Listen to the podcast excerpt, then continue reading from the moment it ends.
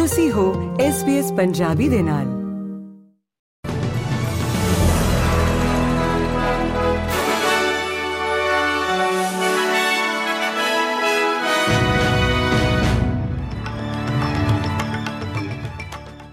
SBS Punjabi ਦੇ news room ਵਿੱਚ ਆਪ ਸਭ ਦਾ ਸਵਾਗਤ ਹੈ। ਆਓ ਨਜ਼ਰ ਮਾਰਦੇ ਹਾਂ ਅੱਜ ਦੀਆਂ ਮੁੱਖ ਖਬਰਾਂ ਦੇ ਉੱਤੇ। ਰੋਜ਼ਗਾਰਦਾਤਾ ਸੰਗਠਨ ਆਸਟ੍ਰੇਲੀਅਨ ਇੰਡਸਟਰੀ ਗਰੁੱਪ ਨੇ ਰਿਜ਼ਰਵ ਬੈਂਕ ਆਫ ਆਸਟ੍ਰੇਲੀਆ ਦੀ ਪਹਿਲੀ ਮਹਿਲਾ ਨੇਤਾ ਦੀ ਨਿਯੁਕਤੀ ਦਾ ਸਵਾਗਤ ਕੀਤਾ ਹੈ। ਮਿਸ਼ੇਲ ਬੁਲੌਕ ਇਸ ਸਮੇਂ ਕੇਂਦਰੀ ਬੈਂਕ ਦੇ ਮੌਜੂਦਾ ਡਿਪਟੀ ਗਵਰਨਰ ਨੇ ਅਤੇ 18 ਸਤੰਬਰ ਨੂੰ ਉਹਨਾਂ ਦਾ 7 ਸਾਲਾਂ ਦਾ ਕਾਰਜਕਾਲ ਖਤਮ ਹੋਣ ਤੇ ਫਿਲਿਪ ਲੋਏ ਤੋਂ ਨਵੇਂ ਗਵਰਨਰ ਵਜੋਂ ਅਹੁਦਾ ਸੰਭਾਲਣਗੇ। ਉਹ ਲਗਭਗ 4 ਦਹਾਕਿਆਂ ਤੋਂ ਆਰਬੀਏ ਦੇ ਨਾਲ ਹੈ ਅਤੇ ਕਈ ਸੀਨੀਅਰ ਅਹੁਦਿਆਂ ਤੇ ਸੇਵਾ ਕਰ ਰਹੀ ਹੈ। ਨੈਸ਼ਨਲ ਆਸਟ੍ਰੇਲੀਆ ਬੈਂਕ ਵਿਖੇ ਇੱਕ ਨਵੇਂ ਐਂਟਰਪ੍ਰਾਈਜ਼ ਸਮਝੌਤੇ ਤੋਂ ਸੈਕਟਰ ਲਈ ਇੱਕ ਬੈਂਚਮਾਰਕ ਸਥਾਪਿਤ ਕਰਨ ਦੀ ਉਮੀਦ ਹੈ।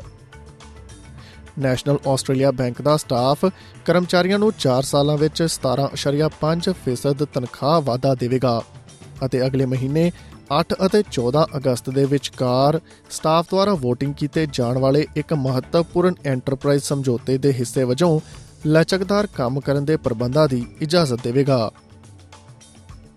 ਇਹ ਸੌਦਾ ਕਰਮਚਾਰੀਆਂ ਲਈ ਅਰਜ਼ੀ ਦੇਣ ਅਤੇ ਘਰ ਤੋਂ ਕੰਮ ਕਰਨ ਦੇ ਪ੍ਰਬੰਧਾਂ ਨੂੰ ਸਥਾਪਿਤ ਕਰਨ ਲਈ ਇੱਕ ਪ੍ਰਕਿਰਿਆ ਦੀ ਰੂਪਰੇਖਾ ਦਿੰਦਾ ਹੈ ਅਤੇ ਨੈਬ ਦੁਆਰਾ ਘਰ ਤੋਂ ਕੰਮ ਕਰਨ ਦੀ ਬੇਨਤੀ ਨੂੰ ਇਨਕਾਰ ਕਰਨ ਦੇ ਆਧਾਰ ਤੇ ਸੀਮਾਵਾਂ ਲਾਉਂਦਾ ਹੈ ਇੱਕ ਚੋਟੀ ਦੀ ਲਾ ਫਰਮ ਤੇ ਸਾਈਬਰ ਹਮਲੇ ਦੌਰਾਨ ਚੋਰੀ ਕੀਤੀ ਗਈ ਵਿਕਟੋਰੀਅਨ ਸਰਕਾਰ ਦੀ ਅਤ ਸੰਵੇਦਨਸ਼ੀਲ ਜਾਣਕਾਰੀ ਡਾਰਕ ਵੈਬ ਤੇ ਲੀਕ ਹੋ ਗਈ ਹੈ। ਇਹ ਡੇਟਾ ਇਸ ਸਾਲ ਦੇ ਸ਼ੁਰੂ ਵਿੱਚ ਲਾ ਫਰਮ HWL ਐਪਸਵਰਥ ਤੇ ਹੈਕ ਦੌਰਾਨ ਲਿਆ ਗਿਆ ਸੀ। ਵਿਕਟੋਰੀਆ ਦੀ ਸਰਕਾਰ ਦਾ ਕਹਿਣਾ ਹੈ ਕਿ ਚੋਰੀ ਕੀਤੀ ਗਈ ਜਾਣਕਾਰੀ ਵਿੱਚ ਰਾਜ ਸਰਕਾਰ ਦੇ ਵਿਭਾਗਾਂ ਅਤੇ ਏਜੰਸੀਆਂ ਦੀਆਂ ਕਾਨੂੰਨੀ ਫਾਈਲਾਂ ਤੋਂ ਅਤ ਸੰਵੇਦਨਸ਼ੀਲ ਦਸਤਾਵੇਜ਼ ਸ਼ਾਮਲ ਨੇ।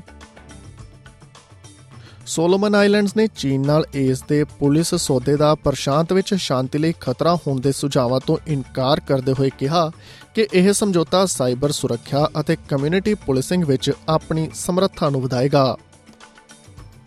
ਆਸਟ੍ਰੇਲੀਆ, ਅਮਰੀਕਾ ਅਤੇ ਨਿਊਜ਼ੀਲੈਂਡ ਨੇ ਸੋਲੋਮਨ ਆਈਲੈਂਡਸ ਨੂੰ ਸੋਮਵਾਰ ਨੂੰ ਬੀਜਿੰਗ ਵਿੱਚ ਹਸਤਾਖਰ ਕੀਤੇ ਗਏ 3 ਸਾਲਾਂ ਦੇ ਪੁਲਿਸ ਸੌਦੇ ਦੇ ਵੇਰਵੇ ਤੁਰੰਤ ਪ੍ਰਕਾਸ਼ਿਤ ਕਰਨ ਲਈ ਕਿਹਾ ਹੈ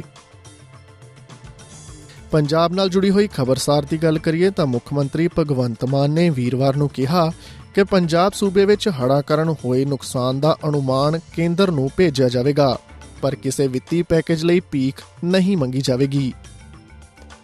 ਮਾਨ ਨੇ ਸੂਬੇ ਦੀਆਂ ਵਿਰੋਧੀ ਪਾਰਟੀਆਂ ਤੇ ਕੁਦਰਤੀ ਆਫਤ ਤੇ ਸਿਆਸਤ ਕਰਨ ਦਾ ਵੀ ਦੋਸ਼ ਲਗਾਇਆ ਹੈ ਮੁੱਖ ਮੰਤਰੀ ਨੇ ਕੱਲ ਵੀਰਵਾਰ ਨੂੰ ਪਟਿਆਲਾ ਅਤੇ ਸੰਗਰੂਰ ਦੇ ਪ੍ਰਭਾਵਿਤ ਹਿੱਸਿਆਂ ਵਿੱਚ ਹੜ੍ਹਾਂ ਦੀ ਸਥਿਤੀ ਦਾ ਜਾਇਜ਼ਾ ਲਿਆ। ਪਟਿਆਲਾ ਵਿੱਚ ਪੱਤਰਕਾਰਾਂ ਨਾਲ ਗੱਲਬਾਤ ਕਰਦਿਆਂ ਮਾਨ ਨੇ ਕਿਹਾ ਕਿ ਸੂਬਾ ਕੇਂਦਰ ਤੋਂ ਕੋਈ ਵੀ ਵਿੱਤੀ ਸਹਾਇਤਾ ਦੀ ਭੀਖ ਨਹੀਂ ਮੰਗੇਗਾ, ਪਰ ਨੁਕਸਾਨ ਦਾ ਅਨੁਮਾਨ ਜ਼ਰੂਰ ਭੇਜੇਗਾ। ਉਹਨਾਂ ਕਿਹਾ ਕਿ ਹੜ੍ਹਾਂ ਨੇ ਸੂਬੇ ਨੂੰ ਭਾਰੀ ਨੁਕਸਾਨ ਪਹੁੰਚਾਇਆ ਹੈ ਅਤੇ ਆਉਣ ਵਾਲੇ ਦਿਨਾਂ ਵਿੱਚ ਇਸ ਦਾ ਮੁਲਾਂਕਣ ਕੀਤਾ ਜਾਵੇਗਾ। ਇਹ ਪੁੱਛੇ ਜਾਣ ਤੇ ਕਿ ਕੀ ਪੰਜਾਬ ਨੇ ਕੇਂਦਰ ਤੋਂ ਕੋਈ ਹੜ੍ਹ ਰਾਹਤ ਪੈਕੇਜ ਦੀ ਮੰਗ ਕੀਤੀ ਹੈ ਮਾਨ ਨੇ ਕਿਹਾ ਕਿ ਨੁਕਸਾਨ ਦਾ ਅਜੇ ਵੀ ਮੁਲਾਂਕਣ ਕੀਤਾ ਜਾ ਰਿਹਾ ਹੈ ਇਸ ਦੇ ਨਾਲ ਹੀ ਖਤਮ ਹੁੰਦਾ ਹੈ ਅੱਜ ਦਾ ਖਬਰਨਾਮਾ। SBS ਪੰਜਾਬੀ ਤੋਂ, ਮੈਂ ਹਾਂ ਪਾਰਸ ਨਾਗਪਾਲ। ਫੇਸਬੁੱਕ ਉਤੇ SBS ਪੰਜਾਬੀ ਨੂੰ ਲਾਈਕ ਕਰੋ, ਸਾਂਝਾ ਕਰੋ ਅਤੇ ਆਪਣੇ ਵਿਚਾਰ ਵੀ ਪ੍ਰਗਟਾਓ।